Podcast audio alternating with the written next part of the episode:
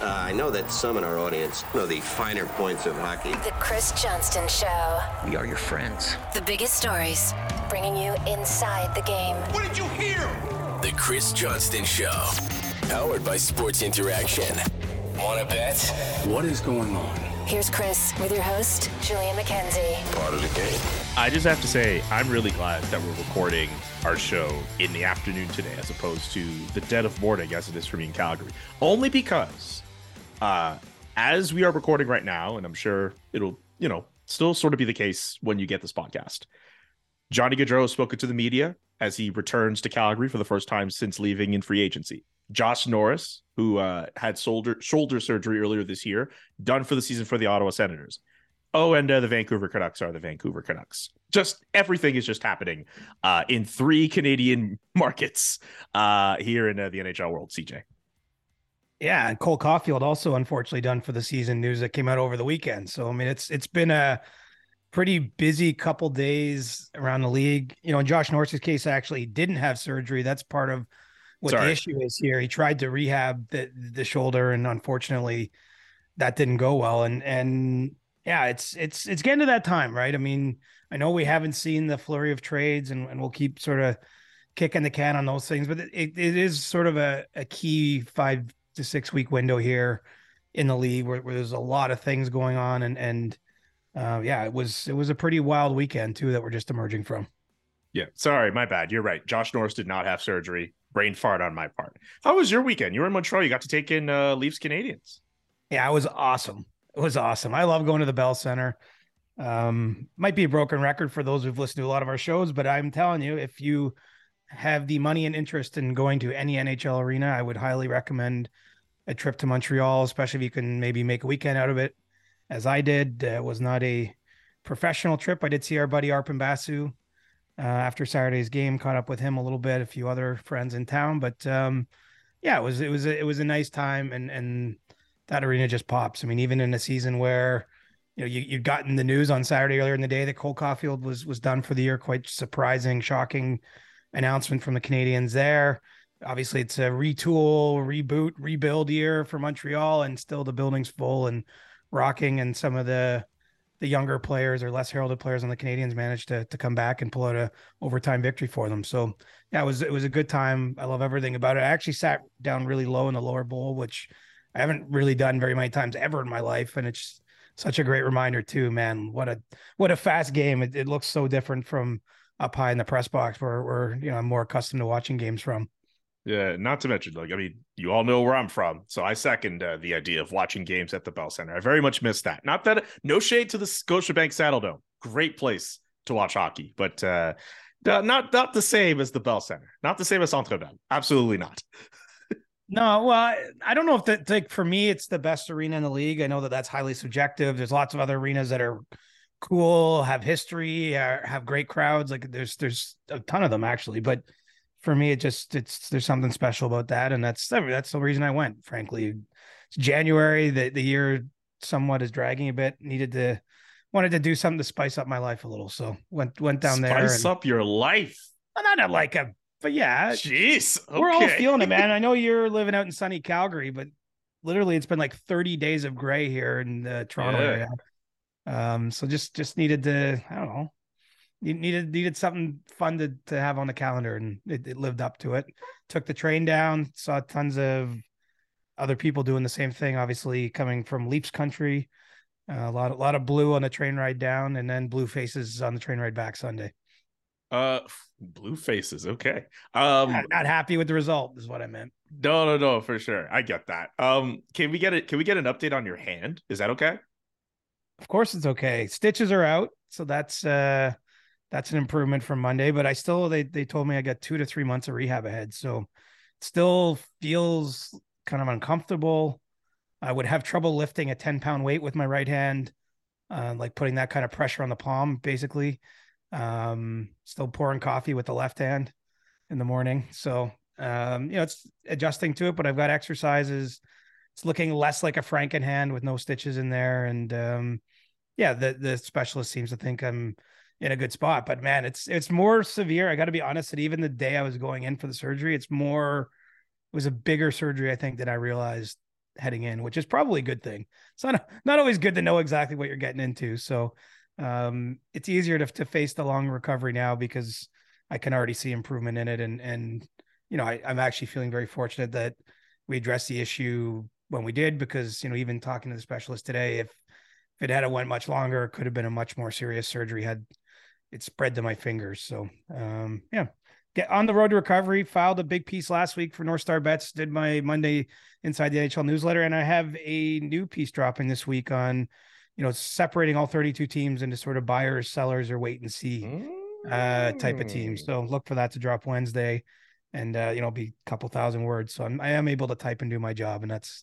you know that's important to me because I, I love what I do. I am proud of you, sir. The fact that you had whatever you had going on with your hand, but you still found ways to provide us with that sweet, sweet content. Sir. well, the, hockey season rests for no one. You're finding that out yourself. So yes, clearly, yes. There's and as we were alluding to before, like there's a lot going on in the hockey world, and especially in our markets. I mean, Toronto, there's always something, and in Calgary, there's all. I mean, not to say there's always something, but it feels as if there has always been something uh, for the last few months. Not to the level of Vancouver, mind you, but uh, yeah, something always does keep coming up in that market. But uh, yes, it does not rest for anybody. I guess Um, we got to dig in yeah. on the Canucks at some point here.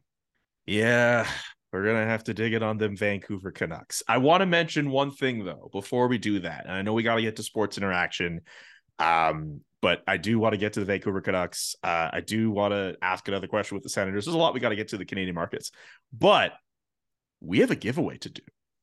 Like I'm excited about the fact that we get to give away something. Like I, I don't, I don't think we've ever done any type of contest on this show. Big Money Siege. I'm excited for this giveaway. Are you excited for this giveaway? Absolutely. I've been to this establishment a few times. Okay, we have four, count them four, uh, gift cards, uh, four $100 gift cards to Beertown. Uh, really nice establishment uh, in uh, Toronto. Uh, they are the leader in craft beer dining revolution. Uh, they were established in 2012 in Cambridge, Ontario, I should say. Uh, and we are I've got one in away. Barrie too. I've been to the one in Barrie. Okay. Yeah. Very uh, Ontario centric uh, establishment. But yeah, we have four of them things, four $100 gift cards uh, from Beertown to give away. All you have to do is follow my Twitter, JKA McKenzie, follow Chris's Twitter at Reporter Chris, follow the SDPN Sports account, literally SDPN Sports, follow us on Twitter, and tweet at us CJ's dad's nickname. We've said it on the show a bunch of times. You just have to tweet at us CJ's dad's nickname. You have to follow all of our accounts, tweet at us the nickname, and we will randomly draw from the correct answers. Uh, you also have to be living in the Toronto area to uh, actually win this prize too. And uh, your DMs have to be open in order for us to reach out. We're going to be giving away uh, four gift cards. So for the next four shows, including today, uh, we will have some kind of different trivia question to give away these cards. Uh, but for today, tweet at us CJ's dad's nickname. It's gonna go to Pretty his easy. head. It's gonna go to his head. I don't think he's ever missed a show, my dad, but uh, he's got lots of shout outs. But having him be the subject of a trivia question is next level. As long as he doesn't like tweet the answer, I don't know if he's eligible to take the prize. no, I'll just I'll just go and treat him to hundred bucks at Beertown on my own dime at some point. Oh, look at that. The gift card that keeps on giving. One Chris Johnston. Uh, so yeah, uh, be sure to tweet at us. Keep your DMs open. CJ's dad's nickname uh, for your chance at winning a $100 gift card from Beertown. Thanks to our friends at Beer Town for uh, this uh, cool, uh, cool giveaway contest. I'm I'm down for that. Okay, um, let's get to sports interaction, and then we will make sense of all of the wonderful news around Canadian markets. And of course, it's Monday, so we'll have Ask CJ. You can bet that with David Bastel. Brought to you by Sports Interaction. Get in the action and make a play. 19 plus. Please play responsibly. Welcome to You Can Bet That. Uh, no David Bastel for us today, just myself and CJ. Uh, no NFL props or mentions here. Uh, the Dallas Cowboys, as you know, no longer part of the NFL playoffs. I'm sorry, buddy. Uh, but hey, they won a playoff game against the GOAT. If you remember, I was not talking them up. I'm conditioned. I expected the result. I'm conditioned to assume the worst when it comes to the Cowboys. So fair season, but the better team won against San Fran. I don't think there's any question about that. Yeah, if you've uh, been sensing the hint of disappointment throughout the first few minutes of this show, that's exactly why that's the case. Anyway, um, Canadian award sweep, pretty great uh, uh, prop up on the Sports Interaction website for this season. Uh, if you think the winners of the Hart Trophy, the Norris Trophy, and the Rocket Richard Trophy are all going to be Canadian players, uh, that is a yes at plus 297 uh, for Sports Interaction. Interesting. Yeah, right. Well, I mean, the Rocket Richard, there's still quite a ways to go, 40% of the season plus, but you know, Connor McDavid's looking pretty good. Last time I checked, he holds a Canadian passport. McDavid's having a monster season. So I could see a Hart Trophy. Certainly, he's going to get a ton of attention for that. We'll see if he wins it or not. Uh, always that the fact that Leon Draisaitl's second in league in scoring, it always sort of muddies the water on on thinking about the player judged to be most valuable to his team. And the Norris is wide open. You know, I, am not sure who's going to win the Norris Trophy this year. Um, you know, Erik Karlsson having this renaissance season. He's Swedish. Uh, Rasmus Dahlin having a pretty great season in Buffalo, also Swedish. The Swedish. You know, Cale Makar, Canadian. So it's you're you're right. That's an intriguing kind of bet. I, I the Norris is the one I feel least comfortable about at this point in time, but I but at the same time I can't tell you I don't even know who the front runner is. Would it be Karlsson? Karlsson could be it. Rasmus Dahlin could be it. In fact, there are three names that also come to mind that have some kind of tie to Calgary because Cale Makar, he's going to be up for uh, a Norris pretty much for the next how many years. Uh, Josh and Morrissey up in Winnipeg, also a native of Calgary, and Adam Fox, who once upon a time was drafted by the Calgary Flames, and uh, we all know how that ended up. But he's American, so you you kind of if you're making this bet, you, you have to be banking on a Josh Morrissey or Cale Makar victory, more or less. Unless you know, exactly. there might be some, there might be someone else we're missing, but I think that that's probably from the high level contenders. Those are the two Canadians carrying the flag there. Yeah, I, I could also, see it. I could see it. I mean, Winnipeg has been a great story in the league this year, and Morrissey's helped drive a lot of that. So I like that. They're always thinking. They're they're finding creative ways over at Sports Interactive to get my brain in a pretzel. Also, I should mention I only mentioned Adam Fox, even though he is American, just because of the Calgary tie. And I'm sorry to Flames fans who are not happy about that. Sorry, didn't mean to do that. Anyway, uh, don't forget to check out sportsinteraction.com slash SDPN for all the best odds before game, in-game best props. Sportsinteraction.com slash SDPN.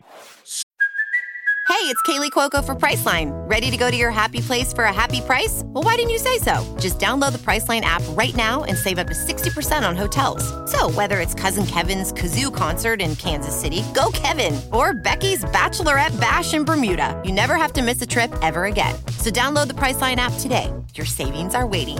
Go to your happy place for a happy price. Go to your happy price, Priceline. So, as we mentioned at the beginning of the show, a lot going on in the hockey world. Uh, Vancouver, obviously, with what's going on over there with uh, Bruce Boudreau on the way out uh, and Rick Tocchet on the way in, or if you happen to watch a uh, a regional Fox News broadcast, uh, I don't know if you saw it floating around the internet, but uh, I forget from which area in the states, but some sports director was reading the story about Bruce Boudreau being fired, and I believe they pronounced his name Bruce Boudreau and Canucks as Canucks, and uh, Rick Tocchet as Rick Tookit. Yes. I don't want to make. I don't want to throw any grenades, man. I probably. I'm. I'm wow. well, I'm conscious that that I mispronounced a few names here at times. So, in all fairness, I I mispronounced uh the Seattle Kraken mascot, so I'm not one to laugh myself. No, I like lots of you know some of the European names less so I guess my point is, yeah, that's unfortunate, but I, I don't I don't want to I don't want to be firing any arrows at anyone because I'm not perfect either. Okay. All right, cool. But uh that being said, when we talk about the Vancouver Canucks, there are definitely arrows to fire. I will definitely be firing one. Um, but uh Calgary as well, um, with Johnny Gaudreau uh back in uh the city for the first time since leaving as a free agent. I would love to touch off on that. Uh, and also just you know, just the general going ons there. Uh, we mentioned Cole Caufield and the fact that uh, he's done, and and Josh Norris as well. Of all four stories, actually, you know what? Since I know we're going to talk about Vancouver, between Montreal, Ottawa, and Calgary. Which of those three cities has the most interesting story? Because we know Vancouver is the most interesting is the most interesting of the four. But I'm just curious between those three. Oh man. Thinking about it. Well, because it's not an easy answer, right? I mean, in Montreal and Ottawa, we're talking about two young players, unfortunately, done for the season. And you know, I think that we can talk about what that may or may not mean for, you know, how they approach the trade deadline. Um, so that there's interest there. I mean, Calgary, it's more, I mean, this isn't a surprise date. You, we've ever since the schedule came out, this was going to be a day that there'd be a lot more focus on Gaudreau and everything that happened there this summer. Yeah, I, I will probably say Montreal, um, just because Caufield was having such a a great season, and and I think that there's maybe some misconceptions about how all that went down, and so that might be the most interesting, but I don't feel that passionate about it. I mean, it's pretty clearly Vancouver. That's the, I mean, that's the talk of the entire hockey world. That's that that uh, has been an ongoing situation, and you know, just because we're on the other side of the coaching change, I don't think things are going to quiet down there either. Absolutely not. Let's just jump into Vancouver for the hell of it. Why not? Um, what did you think first off of Bruce Boudreau's exit. Essentially, just the last few days, just trying to answer questions as best as he could. The fans saluting him in his last few games. The Bruce there at his chance. The emotion he's shown uh, on his way out as well. What did you think of all of that? Well, it was not fair to Bruce. I mean, I, I think that it's hard to. I recognize that that sometimes in pro sports things get a little messy. Like it's not always easy to manage every situation a certain way. But I think the fact that it became so clear last week, especially that that he was done there and that you know Rick Tocchet to Canucks speculation, which really goes back months, but you know it was more speculative, say in November. Um, you know, by the second, third week of January, it was clear it was just you know a matter of time, and I think it was a really tough spot to to roll out. You know, such a well liked person in hockey, someone who you know, well, I, I don't think that I actually have, you know, it's the team's prerogative. They want to change coaches. I, I, I have no problem with that decision on its own. It's just the way, the way it was all handled, the, the fact that Bruce is there kind of facing his hockey, you know, coaching mortality head on for all those days, right? Like you could see it in the way he was answering the questions a couple times, got emotional uh, with the reporters, got emotional on the bench. Um, you know, what's interesting is that in some ways, it's it's was just not handled properly, and I think to some degree Jim Rutherford took some ownership for that. Um, you know, they did apologize in in in the press availability held on Sunday. It wasn't wasn't as though they they you know he said nobody's too proud of this or something to that effect. Like I think that there's an understanding this was botched, but weirdly for Bruce Boudreau, like maybe as time goes along and and you know once some of the sting passes, like you might look back on that as actually kind of a strange highlight that he he he got that much love, both both from the fans and from his own players, right? I mean, after Saturday's game, apparently the you know the players went in one by one to his office and shook his hand, shared a moment with him. I mean, sometimes a coach gets fired and never sees the team again. You know what I mean? Like that's that's actually most commonly what happens. Like I remember, you know, I was on the road with the Maple Leafs years ago when they fired Mike Babcock. He he actually led a practice in Arizona that day, went back to the team hotel, got called into you know, a, a, meeting with Brendan Shanahan and Kyle Dubas and was fired and and was gone. And and Sheldon Keefe coached the next night and and for a game against the Coyotes. Like, you know, um, it's not to say maybe didn't have some conversations or texts with the players or see them down the line, but he didn't get a chance to have that that kind of final send off. So in some ways, well, I'm not at all trying to put a positive spin on what happened. There there might be a small positive that comes out of it. I think that he got showered with that much love. Um, but let's face it, Bruce Boudreau, even though he's 68 years old, is very clearly still wants to coach. And you know, he might have he might have seen the end come in kind of not very dignified way uh, with with the whole world sort of knowing he was a dead man walking, but having to go out, especially for those last two games. And that's what makes this whole situation so sad, and what makes the Canucks so the Canucks such a disappointment in terms of how they handled that entire situation it's a joke. It's an absolute joke what they did to Bruce Boudreau. I'm not saying Bruce Boudreau is the greatest coach to ever exist, but to get to a point where we're just like trying to figure out like, okay, who's coaching, uh, who's going to succeed him, and he's right there.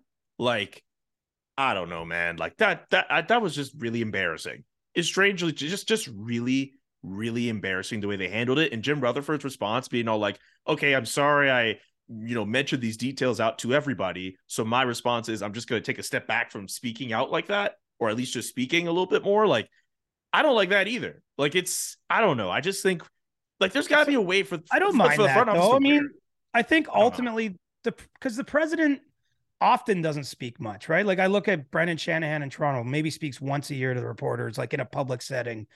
You know, John Davidson, you know, at times has spoken in Columbus, but that, you know, I think you've got to let your people do the job, and and so I don't really mind if he takes a step back. Honestly, like that part doesn't bother me. It doesn't change what's happened here, though. I mean, it, might be the sensible thing though to let his general manager do the talking and his head coach do most of the talking about the team. Um, I think, yeah. Look, it, it was not a. it- This was not a. There's. It's hard for me to reconcile it, frankly, because, you know, I, I can't say I'm friendly with Jim Rutherford, but certainly I've dealt with him a lot over the years. I've known him, and and honestly, I've always found him to be such a classy guy. And so, I I still feel like part of the story is a little unexplained, like how this all got unraveled so quickly, because it doesn't square with with what I know and what I've seen over a long period of time. Um, but man, like it, it's you're right. It's it's just a it's a terrible way to do business. Even if you thought Bruce Boudreau did a terrible job, like I don't actually don't think it matters whether he is the best coach or even whether you thought he did a good job. Everyone's worthy of a certain level of fairness and treatment. And I, I just think once they made the decision that they were going to move on to a new coach, once they knew who that coach was, you know, there there was a better way when you were at once you reach that moment to to try to do this as quickly as possible. I think once you've decided you're firing someone, you should basically fire them. Um, because you know, it's it's hard to, you know, like we, we don't see it on where we sit, but coaches and management are talking basically on a daily basis about the team and this and that. And so I just feel like if you know in your heart of hearts it's over, it's it's just hard to keep up the facade. And and everyone saw the cracks in this. Um, it's not something that reflects well on the Canucks and the way they do business. And honestly, it's not the first time either. I mean, you, know, you could go back to the fact that Bruce Boudreau was hired a week before Jim Rutherford by the owner uh, Francesco Aquilini. Like like that. That's sort of an ass backwards way of doing things. Like I think it somehow created this situation in some ways, and you know, hopefully this is a big wake up call that that something like this doesn't happen again because um, you know, really is no no way to treat someone, and especially someone who's been in the game and is so well liked as Bruce Boudreau. And how do you feel about Rick Tocchet now coming in his place uh, to succeed him as head coach? Uh, I think signed through to 2025, if I'm not mistaken, making 2.75 mil annually. That's from Pierre LeBrun. Uh, yeah, what did you think of of how Rick? I mean, I just find I just want to say this first. The fact that Rick, I'm still just a bit confused with Rick Tocchet being the guy. I understand that he has good relations with players, but like considering that Vancouver's just kind of in this weird bushy middle where they're not good enough to really compete, but they're also not really good enough to like properly tank for Connor Bedard. I, I, maybe just is just my view, and me, and if you have that like viewpoint, like please fill in that blank. I don't understand why Rick Tocchet would be the guy right now, as opposed to them just letting an interim guy take over, finish the year, and maybe they just bottom out and they get themselves a better chance at at getting Connor Bedard, as opposed to hiring a new guy where you might get a new coach bump from performance and players, and you're just kind of stuck in the middle, probably not making the playoffs and probably not getting a fighting chance to get Connor Bedard, unless I'm seeing this wrong. Well, I think the why now answer is that they really feel that they have to change the way the team is run.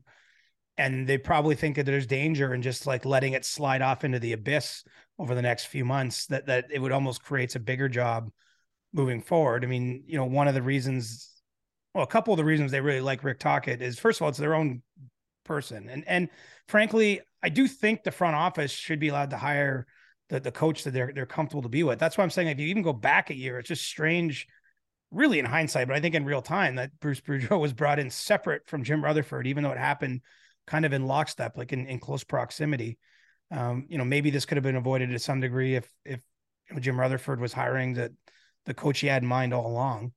Um, and and you know, I think with with Rick Tocchet, they're looking for more accountability, more structure, and and better practice habits. Those are three of the things Patrik Allvin, the general manager, mentioned on Sunday's press conference. And so I think that's why they they do it now. That they they hope to the results on the ice may not be there. Although if you look at the Canucks schedule, sort of funny as it is, it's it's a lot softer from this point on compared to what they've just been through.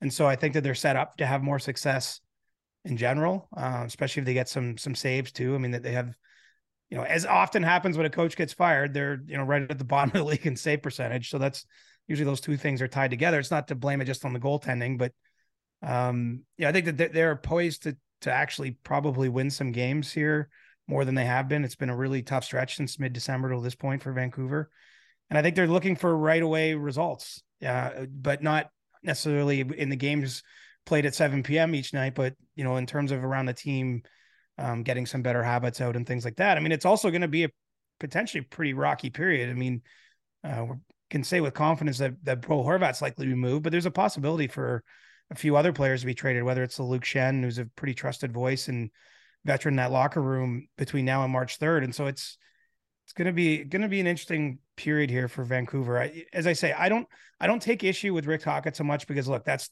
their that's the person they want to work with. They've had success together, all three, Allvin, Rutherford, and Tocchet in, in Pittsburgh. Um, you know, winning two Stanley Cups. If they feel that's the right guy, that that that for me isn't so much the issue. It's more how things were handled with Boudreau. And and what a strange press conference Sunday. I don't know if you had a chance to watch it, Julian, but you know, you're introducing the new coach and the first like four questions are about the old coach and and how things went down. I mean, it was su- it's such a strange way for Tocchet to be brought in because, well, I don't think this has anything to do with him. I mean, like he he just took a job, right? He didn't he didn't choose how management, you know, what they did with Bruce Boudreau. Um, but he, he kind of comes in almost in a sort of unpopular light. It feels like, uh, just because of how things went down with with Boudreau. Even though, again, I don't I don't think he should personally bear any responsibility for that. Um, wasn't his job to, to handle the firing of his predecessor uh, and make sure it was done a little bit uh, neater and cleaner. But um, it's going to be it'll it'll be fascinating. I, I but as I say, watch this, their schedule. I think the Canucks actually probably are in a position to win some of these games more than they have been because it's been a lot of losing, and they actually are kind of in the Bedard, the suck hard for Bedard uh, seat, even though it's not by design. I mean, I, I think what are they sixth or seventh worst in the league. I mean, they they they've actually plummeted a fair bit and could probably do some things to to go even lower. It's just it's I think this all just speaks to the no-win situation that Rick Tocchet is in right now. Like in front of me, I have the standings. Uh in terms of teams in the wild card, uh the Canucks have 39 points. They're 10 back of St. Louis. They're 11 back of Nashville. I haven't even mentioned Calgary, Colorado, or Edmonton. So Oh, even no, if they're they not- win, They're Oh, not no, making the they're playoffs. not- like they're not we're not even talking. We're not talking about the playoffs. Oh, no. Honestly, we're, we're just talking about how did like how much more can I lose at this point? I think.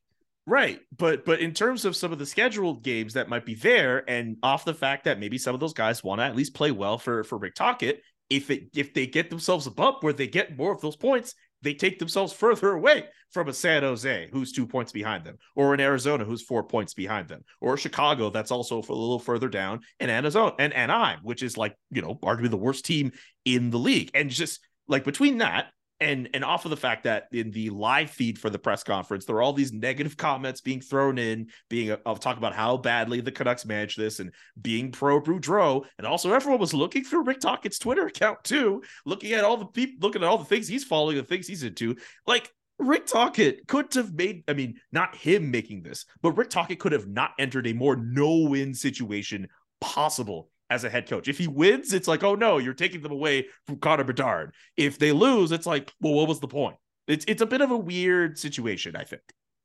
I can't think of a parallel, honestly. I mean, Nope. maybe the closest, like last year, I guess it was kind of crazy in Vancouver when Travis Green got fired. I mean, yeah, it's it's a str- it's a strange one. I mean, the other thing about Rick Tocchet is you look at his head coaching record, and there hasn't been a lot of success there. He had you know four seasons in Arizona and, and two in Tampa quite a while ago. But like in both those cases, he wasn't really coaching great teams, and and he's also sort of taking over a team that isn't so great again. Like he's not really. I guess it, we have to define how we measure his success um, over the next two plus years that he that he got on that contract. Because you know, let's face it, I don't see this being a team that's going to win more than it loses in his tenure, and that's and that's what's happened in his previous stops. And I don't even think it suggests he's a bad coach. I mean, you, you can only coach the players you have. Um, I mean, look, I guess what, what brings you back? It's a unique opportunity to coach in the NHL. You know, he's got six plus million on that contract for two and a half years. So there, there's, there's, there's some good incentive built into wanting to do that. But I mean, it's, yeah, it's and he and he's also entering into this period where I think Canucks fans are as frustrated as they've ever been, uh, and I think with good reason. Frankly, it's not. I'm not. Uh, I'm not taking any aim at the fans here, but you know that's that's a market that's a marketplace that's turning on the organization, and so it's it's going to be a really. I think it's going to be a rough ride. I, I, I do, um, and I, I don't I don't see a clear way forward. Quite honestly, I mean, especially if they end up signing Andrei Kuzmenko, who's going to you know they talk about having a cap problem. And look, this this guy's been awesome as a rookie, but they end up giving him five or six million a year, I mean, it just it seems like it's doubling down on the cap challenges. Um, you know, they're they're they're really stuck. They're they are stuck in the mushy middle right now. Maybe they can do some things to get towards the bottom and get some luck in the lottery and you know bring Connor Bedard home. That that would that's the best possible outcome for this season, but it's not looking too likely when you when you size everything up. Tune in next episode for the next edition of As the Canucks Turn. We still have a weird name for whatever the soap opera is. We'll figure that out at some point.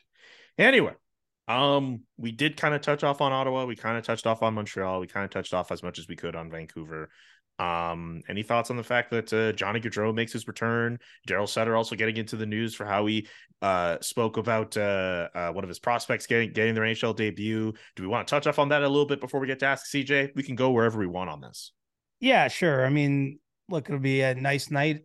I think in some ways in Calgary, chance for the fans, I'm sure, to maybe cheer for Johnny and then boo him because it might be a little bit of both when when they play you know the video or honor him you know as well they should for the career he had as, as a member of the flames but you know it didn't end in a way that a lot of flames fans i think can be happy about with with him choosing kind of in the last days before free agency to turn down more money from the flames in order to sign in columbus ultimately more money in one more year than he could have got to i should mention mm-hmm. um you know so i think that that'll be you know in a season with a lot of games that blend in it's it's something that pops out um, you know, that being said, I, I, don't think it should diminish what Gaudreau accomplished in Calgary.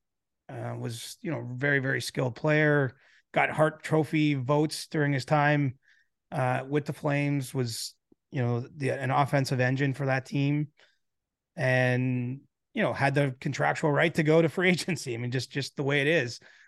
Um, you know, as for the Daryl Sutter thing, I mean, I think it speaks to some larger issues simmering below the surface there. You know, it does seem as though, look, we know what kind of coach Daryl Sutter was. He was the same coach in Los Angeles when they won two Stanley Cups. I mean, at one point, the Kings locked him out of their dressing room during a road game, um, you know, in a documented move because they were so frustrated with him. You know, he he's old school. He is hard on his players. He's hard on his teams. He expects a lot and I don't think that's changed. But you know what's happening is I I do get the sense that a number of Flames players are sort of chafing under that, and you know I don't think he does himself any favors when he answers the question about Jakob Pelletier the way he did, where he, you know, the fact he said what number does he wear, um, like that's just oh, it's just dismissive, frankly, and then to just read his stat line straight off was very weird for me. Um, and I and I think that sort of thing does get noticed in the dressing room, like that that gets discussed around the league, right? And and you know, I don't again, I don't think anyone's surprised that Daryl can be a little offbeat in in his media availabilities, and and again, he's you know, I think we're talking about a young player that he just wants to keep him hungry or whatever you want to say, but let's let's remember like the world's changing too, and I, I think that the, the tough love approach you can't it can't all be tough love. I think that there has to be you know some some softer treatment at times and and you know that that was probably a situation where he'd like to have that one back because there's all kinds of ways you can answer that. I, I, recognize it's his first NHL game. He didn't didn't get a lot of ice time, didn't have a big impact in what was a big win for the Flames over Tampa on Saturday afternoon. But you know, I still think there's a way to acknowledge that that's a big moment for him and his family. That he's that he's got a long ways to go. I, I don't think that there's any problem saying that. But um, you know, I don't know if he's reacting to, to you and your colleagues out there, Julian, you know, banging the drum for Pelche or what it, what it, what prompted him to do that, but it, it just felt, felt wrong offside and frankly, just not very fair to a young man who, you know, just had one of the biggest days of his life. What's really interesting about that, I know there's a lot to take in out of the responses for Gaudreau and for Pelletier, so please don't mind my brain being very scatterbrained. I'll just start with Gaudreau first. Uh, looking forward to being at the game tonight to see how people actually, you know, give him either an ovation or or or the boos or whatnot. I don't know if you saw this morning, but uh, at practice, uh, as he stepped onto the ice, his Blue Jackets teammates booed and jeered him in preparation for the game. Uh, and, That's and yeah, players like fun. to have fun. That's like, nice. like yeah, it's a big game. Like it's and they're and everyone's anticipating it the way you are, including his teammates. Like I like that. That's that's good. That's good humor. It's amazing. It's great. Um, but yeah, I think uh, fans also have the right to boo uh, and you know speak their piece. Uh, I can imagine they were not all that happy to know that uh, Johnny Gaudreau decided to play for another team instead of their own. So I can understand where that's going from. Uh, for Pelletier, um, this could have just been a non-story if Daryl Sutter essentially said what he said today, in that he only played under seven minutes and it was very hard to evaluate him considering how the game went because there was a ton of penalties taken, so he didn't get a lot of time. If he had just said that over the weekend, he doesn't get the flack that he's getting across the league to the point where like people in Alberta and across the country, like what you're just saying now, feel it's offside. And people in Quebec are starting to wonder if Daryl Sutter has something against French Canadian players. Like it's something where it's just just reading the discourse online. I'm not saying it's completely out of control. And I also understand the internet is just its own vacuum and it's not representative of everybody. But like this shouldn't have been a story. Like I don't think anyone in Calgary, myself included, was expecting Daryl Sutter to throw roses at Jacques Pelletier. But if Jacques, but if he all he had said was, well, you know, he played six thirty, and uh, you know he uh, did as best he could, but uh, we didn't get to see him that much. It was hard to evaluate him. That's that's it. We've all would have just left it alone. But it's where it's at right now. Yeah. And I I don't know, unforced there really, but I think it just shows look, it's a coach. He he's just old school, man. Like I don't I don't think there's any other way around it. Like it, it just this is who he is. He's had a lot of success in the league being that way. Like he's not going to change, right? He, um at least I don't think so. I don't think it's likely uh, at this point. And so you're going to get moments like this. But I think at some point you do, it's fair to wonder is this the best way to handle some important young players for the organization? I get that Pelche, you know, might need more time. Matthew Phillips might need more time before they're ready to make an impact in the roster. But you also want to have an environment where those players do come along and thrive and take the next steps and become impactful Calgary Flames at some point down the line. Matthew Coronato is waiting in the wings, and a lot of people are just wondering uh, if he would want to be in that environment. That, to your point, like, yeah, you want that to be conducive for for young players to thrive in. So, yeah, very very interesting times in uh, Calgary, especially Anyway. against the backdrop of that team not playing up to their level this year. I mean, it's it's been a it's it's a strange year out there. Like it, it feels like Yeah, it feels like there's not complete harmony in that organization, and you know that's not unusual. Like that's not the, in pro sports that happens, and the GM and the coach don't always have to be best friends in every situation. The the coach and the players don't have to be best friends. I mean, it's it's a highly competitive business. Um, tensions are normal because there's a lot of pressure on everyone for different reasons, and when you don't win enough, bad things tend to happen. And and you know, it's just it's not a slam dunk. The Flames make the playoffs, and so I it it just feels like you know that's a big win over Tampa. Don't get me wrong. I, I watched the game on Saturday afternoon. Probably as good as I've seen the Flames play this year, Julian. You're obviously watching every game. I, I don't catch them all. same deal. I'm Uh, I'm but- with you there. It's it's one of the strongest wins they've had all year. Right, but I, I also noticed that that Lindholm said last week like they're kind of looking for their game and they haven't like Yep. made a pretty strong statement like reading between the lines like we just haven't played up to our potential at any point this season. So they have to find they have to find their way there or who knows, man. I mean I couldn't imagine entering the year we might talk about Calgary missing the playoffs, but it's at least it's at least like on the radar now as something that's possible. Absolutely. If This is a team that people were thinking of putting in the conversation of cup contenders. They might fall out of the playoffs. I mean, as as we're speaking right now, they are outside of a playoff position. These next five weeks until the trade deadline. Very, very interesting story to follow. And, That's why uh, I've got well, the Flames yeah. in my wait and see category. Give you a little preview to Wednesday's story. I don't I don't think that they're automatic buyers. I really don't. Not to suggest they'll be sellers either, but I think that I think that these next few weeks will determine their course more than a lot of teams. I think we can already separate about 20 teams that are clear buyers or sellers, but there's you know, maybe even more than that, 24, but about eight teams for me that are in wait and see mode, and the Flames are one of them. Oh, I'm I'm I'm with you there. I am absolutely with you there. I still think they'll they'll put themselves in a position where they could be a buyer, but it is not a guarantee. Man, uh, if you're a Flames fan, I hope you enjoyed that last little bit from CJ because he came through with some heat, especially for this uh, cold winter time. Think you know what way it's gonna go? Make your bet at Sports Interaction. When the puck drops, Sports Interaction has you covered pre-game, live betting on all major sports, and on prop bets. Want to bet? Head to sportsinteraction.com slash SDPN. 19 and over, please play responsibly. Anyway, let's get to a few questions for Ask CJ before we get on out of here. Um, thank you to everyone who sent in questions on Twitter and Discord, by the way. Uh, from Mark Shag, let's start with him. How much better would the league be with a soft cap in your mind? Uh, It would be better because you would have a far more robust free agency market. You know, some of the big market teams would be able to spend more and and you know likely incur say luxury tax if that's the system you're talking about. Um, you know, I, I think it would create more. Pre- it would it would ease the the, the log jam and, and allow for more trades and, and so all those things lead to more buzz for the league. But what I'm talking about would also come at a, a higher cost for owners in terms of what they spend on salaries. And I think that's the reason why this isn't going to happen. So, you know, I've been getting a lot of that version of question, like even when I'm doing some of my radio hits, like I, I, I think everyone identifies the problem that we're sitting here on, you know, January 23rd. We, we've seen really almost no movement of any consequence throughout this season. There's been a couple, uh, what I term to be minor trades. Um, you know, we're all waiting for some of the bigger shoes to drop and, and, because of the the flat cap for a number of seasons now. It just hasn't happened, and so you you start to think of well, how could we create this system? Well, there, there's there's examples out there, but the NHL is the only truly hard cap league in North America, and I think that works well for the league and, and owners. So I don't see a change coming. Next one from Matthew Clark. If Patches, aka Max Pacioretty, is done for the season, and it truly looked like he is, uh, does that mean that the Carolina Hurricanes will be looking for another significant upgrade? Timo Meier. Absolutely, I added that be. part.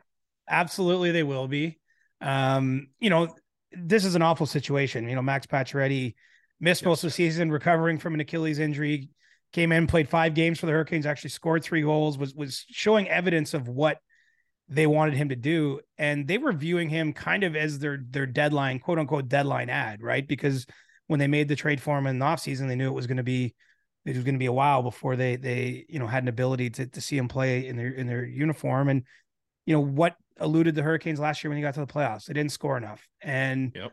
while they've seen some nice years from some of their young star players, you know, Martin Necas, Svechnikov, these guys, you know, I still think that there there's a concern of a repeat there.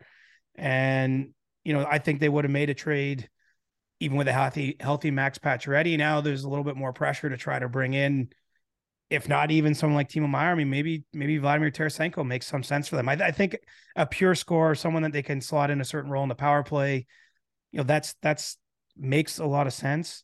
You know, the one caution I'll put on it though is Carolina's not typically a team that you know would give up major assets for a deadline rental. So, you know, just because this injuries happen doesn't mean that they're going to go out and give up, you know, a first plus a top prospect plus to to get a big name, uh, especially on an expiring contract. But there's definitely pressure there because look, it's one of the best teams in the league and and been a, been a top team for a long time.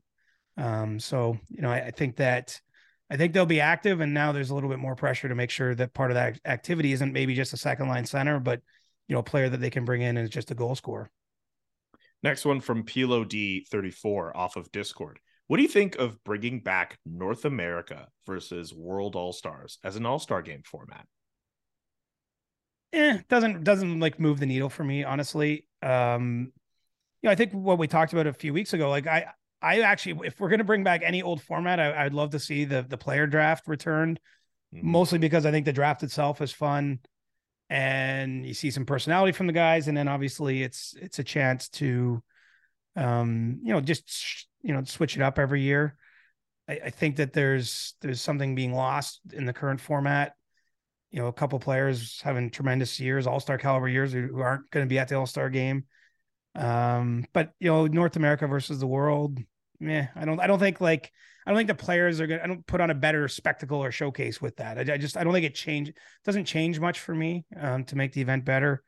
Truth is, is like this is a marketing event. Like it's a, it's, it's not really about hockey, right? It's, it's an event for the league sponsors and everybody to get together. And so maybe the, truth is, maybe there is no great solution here. Um, as much as that sounds defeatist, I, I'm not sure that you can really improve it all that much. I know they've tried, but yeah, I don't think I don't think North America versus the world works. I would say though, I would be up for like a summit series type of event, not as an exhibition, but you know, a Canada US or if you wanted to do North America and versus the world. Like if you, if you, you know, with with this absence of best on best play, I would be up for some kind of event to be contemplated like that. I think that that that would be pretty cool if you had like an eight game series, Canada versus the US, for example. I think that would create a lot of interest and it would at least satisfy to some degree this hunger to see all the best young players in the league get to wear their national team sweater. And, and, you know, I think you do it out, not in the all star window, but you, you find another place for it, maybe at the end of the summer in September. I think that that would be pretty fun. You are a genius. That is one of that is a such a dope idea. Like a team North America versus world like seven game series or eight if you want to do it like how it was typically done with the Summit series. That's a genius idea. Yeah, it'd be great. That's Um, amazing. The only thing is, is I don't know if the world, like if you do the world, it's great, but like you you do you mix a lot of nationalities. Then I know Team Europe had success the 2016 World Cup, but like I I do wonder if players would, you know, like I'm thinking of copying the Ryder Cup essentially in golf if you follow golf, Yeah. like something something like that. Like I the thing is, it does work in the Ryder Cup, so maybe you could you could get the, the Europeans to sort of embrace this idea of Europe. But even if you just did Canada versus the US, I think I think it's a legit question right now about you know could the US be better than Canada in in a complete best on best format and what a way to do it. You could you could have four games in the US, four games in Canada, go across the countries. Like I think it, it would be really cool. Um but yeah, so I if you want to my point is I think there's definitely room for more nationality based competitions, events, tournaments, whatever you want to call them. I just don't know if the All-Star game is the best place to do it. I think you should, uh, as soon as you're done this, like write an article pitching that idea because I think that's a really good idea. Um, I've yeah. been doing this for a long enough time to know that nobody's really listening at the top levels of that stuff. Yeah, you that's that's what you think, sir. That's what you think. anyway, uh thank you to everyone who sent in questions. Uh we only have so much time. Uh we'll try to get to more for next week. Um yeah, thank you so much for listening to uh, this week's this Monday edition of the CJ show. Uh, we'll be back on Thursday with uh, stick taps and other fun stuff. We'll be going through a lot of content that uh, CJ has written in the last few days. I'm looking forward to that, as I'm sure you are as well, Siege. Yeah, just trying to size up the trade market. Hasn't fireworks haven't started yet, but there's definitely you know teams. You know, a couple teams are meeting right now with their pro scouts. You know, it's it's getting real. Teams are really digging in on what they want to do here, and and um, you know, it should be should be a fun February as we get up to that March third trade deadline. Absolutely. It gets real in the field. For CJ, I'm Julian saying so long, and every day is a good day to discuss mental health. The Chris Johnston Show. Powered by Sports Interaction. Want to bet? Inside the game, twice a week. Follow Chris on Twitter at Reporter Chris. And follow Julian McKenzie at JK McKenzie. The Chris Johnston Show.